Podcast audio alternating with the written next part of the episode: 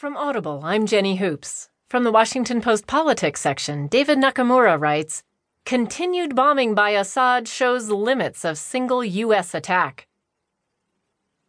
President Trump on Saturday praised the U.S. military for carrying out the missile attack on a Syrian airfield and struck back at mounting questions over whether it would help achieve a momentum shift in Syria's bloody civil war. In an afternoon tweet, Trump defended the operation.